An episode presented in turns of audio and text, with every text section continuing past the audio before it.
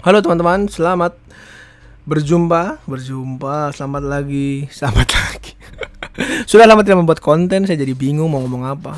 Ya, karena sekarang saya punya waktu luang untuk membuat konten podcast lagi-lagi saya akan membuat konten dan ini sesuai request beberapa orang, beberapa orang saya, saya bisa sebutkan hanya beberapa orang. Jadi dia punya cerita, punya cerita tentang toxic friendship. Nah ini jadi ada beberapa teman-temanku yang bercerita kepada aku curhat lah kasarannya kayak eh Har gini gini gini gini gini gini gini gini menurut kamu gimana? Menurut aku toksik sih. Gini, gini, menurut aku toksik gitu. Jadi buat para pendengar bersiaplah untuk mendengarkan cerita terhebat tahun ini. Sepertinya saya sangat lebay, jadi tolong dimaklumin saja. Jadi bentar bentar bentar, saya matiin sound ini dulu, notif biar enak ya kan, nggak terganggu kalian juga. Oke, uh, jadi ada beberapa.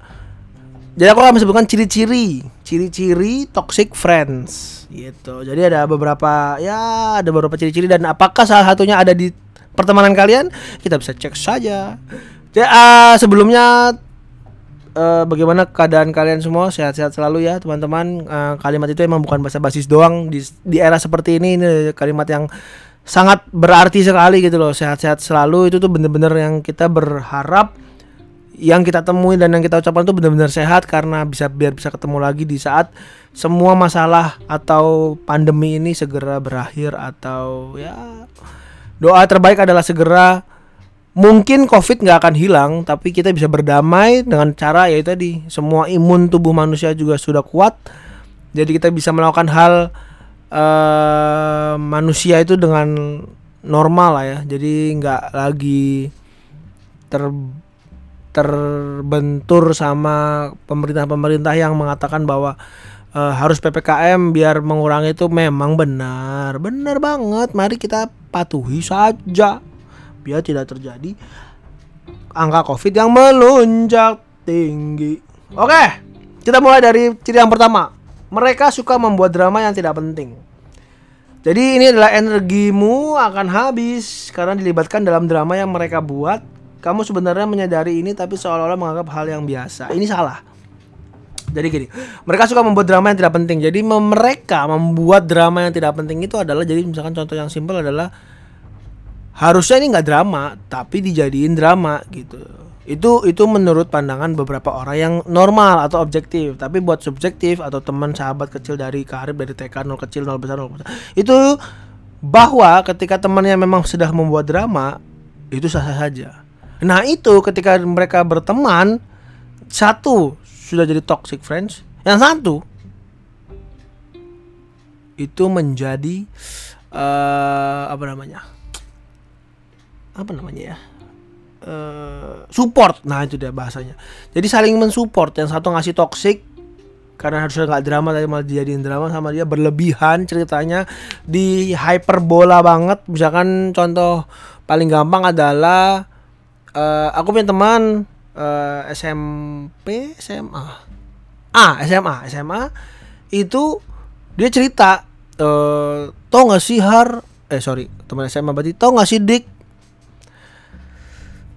Masa ya si itu tuh masa begini begini begini ke aku? Kan aku jadi kan kayak gimana gitu kan ke dia jadi kan begini begini begini nah itu tuh sebenarnya padahal uh, ketika aku iseng gitu ngobrol sama teman yang diceritain sama temanku tadi itu tuh biasa aja tapi temanku menceritakan itu tuh beneran kayak wah salah besar gitu loh.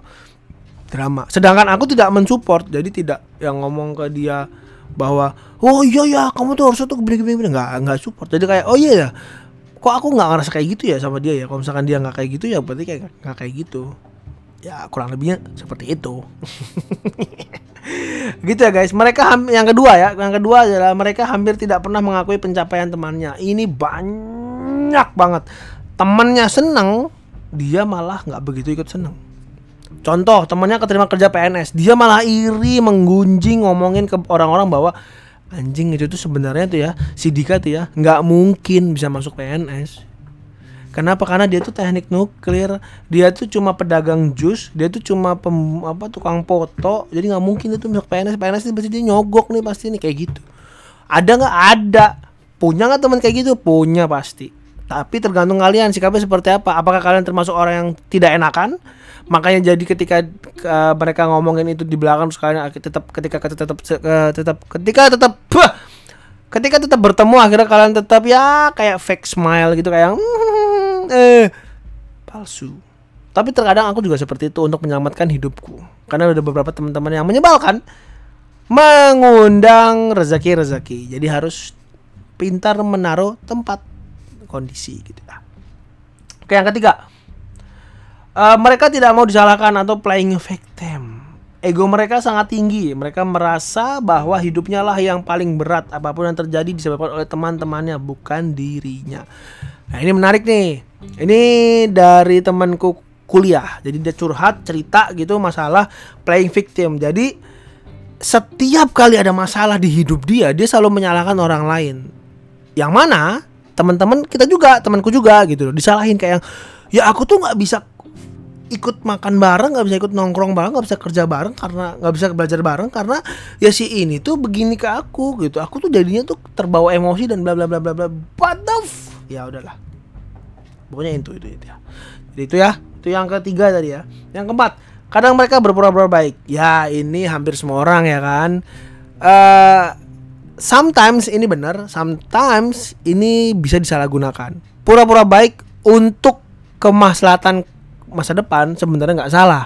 Yang tadi aku bilang, aku juga kadang-kadang juga fake smile atau misalkan pura-pura baik juga ke orang karena aku tahu ini bakal harus harus jenjang karirnya harus panjang nih sedang atau enggak aku lagi project bareng sama dia nih jadi mau nggak mau ya ngikutin dulu lah flownya senang bareng apa gitu tapi emang bener-bener pura-pura setelah selesai kerja bareng sama dia ya itu uh, paling sering adalah nggak pernah kerja bareng lagi sama dia. Jadi kalau misalkan uh, teman-teman ngerasa bahwa uh, berpura-pura baik itu adalah ada satu kayak ada satu ikatan gitu kayak janji atau apa kontrak ya tekan kontrak kerjaan ya mending ditahan dulu sampai selesai kontrak kerja. Misalkan emang terlalu lama atau baru mulai ya gimana caranya? Misalkan emang ada duit ya langsung aja bayar kontraknya jadi biar langsung lepas atau bersabar dan pura-pura baik.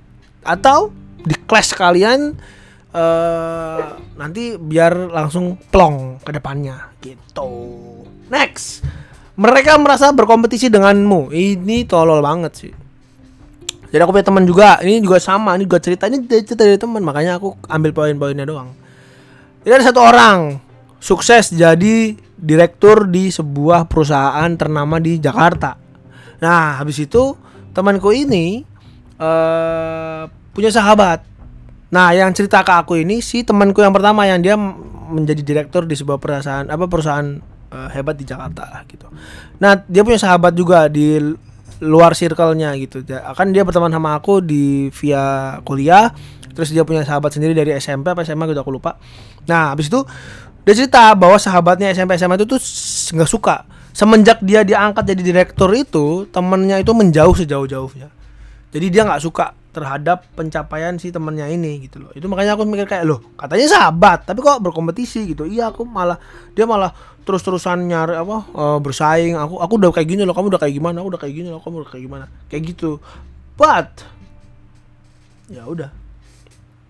Akhirnya mereka aku bilang sama dia kan kalau emang kamu nyaman dengan tetap maksudnya jangan jadikan waktu panjang kamu bersama dia menjadi sebuah beban melepaskan dia gitu. Kan ada tuh konsep uh, ketika kita sudah berteman lama masa sih udah 10 tahun berteman masih kayak gitu? Ah jangan jadikan waktu 10 tahun itu sebagai beban yang harus ditanggung uh, jawabi untuk sebuah hubungan yang emang tidak cocok. Sama seperti kayak pernikahan pacaran. Itu kan juga sama tuh kan kita udah dua udah dua tahun udah lima tahun udah sepuluh tahun pacaran. Masa sih putus gara-gara ini doang? Jangan! Karena memang cara Tuhan menyatukan dua insan itu sangat unik. Jadi misalkan emang mau 10 tahun udah bareng tapi ternyata menikahnya bukan sama dia ya nggak usah dipaksa. Dong. Gitu. Sama dengan pertemanan. Kalau misalkan emang udah berteman dari kecil dari temen TK terus habis itu nggak cocok sekarang memang karena banyak hal faktornya. Berarti sadarilah bahwa temanmu mungkin toksik atau kamu juga bermasalah. Harus menyadari dua hal itu gitu.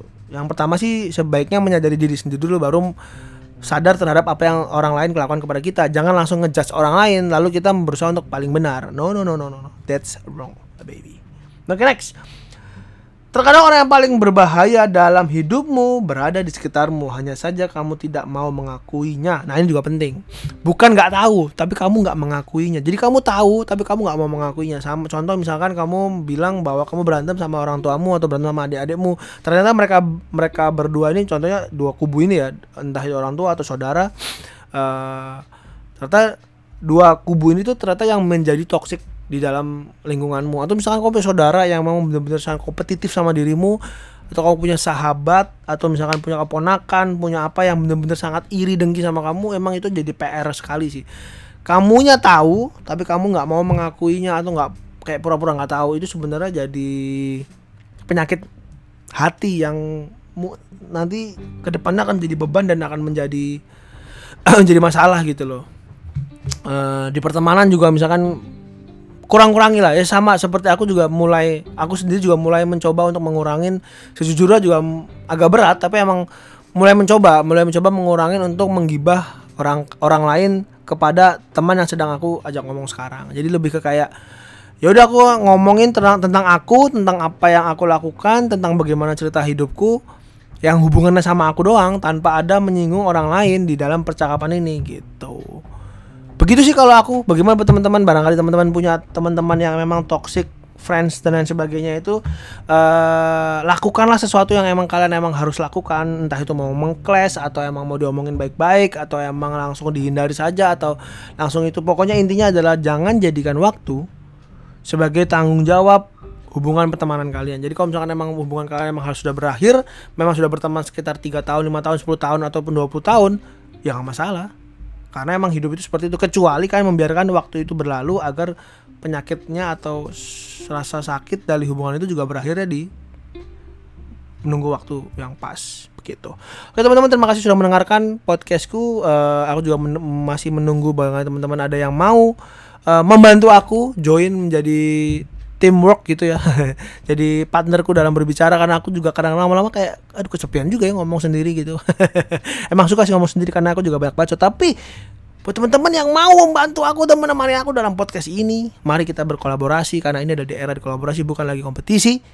Yuk aku persilahkan teman-teman yang mau join join join oke? Okay?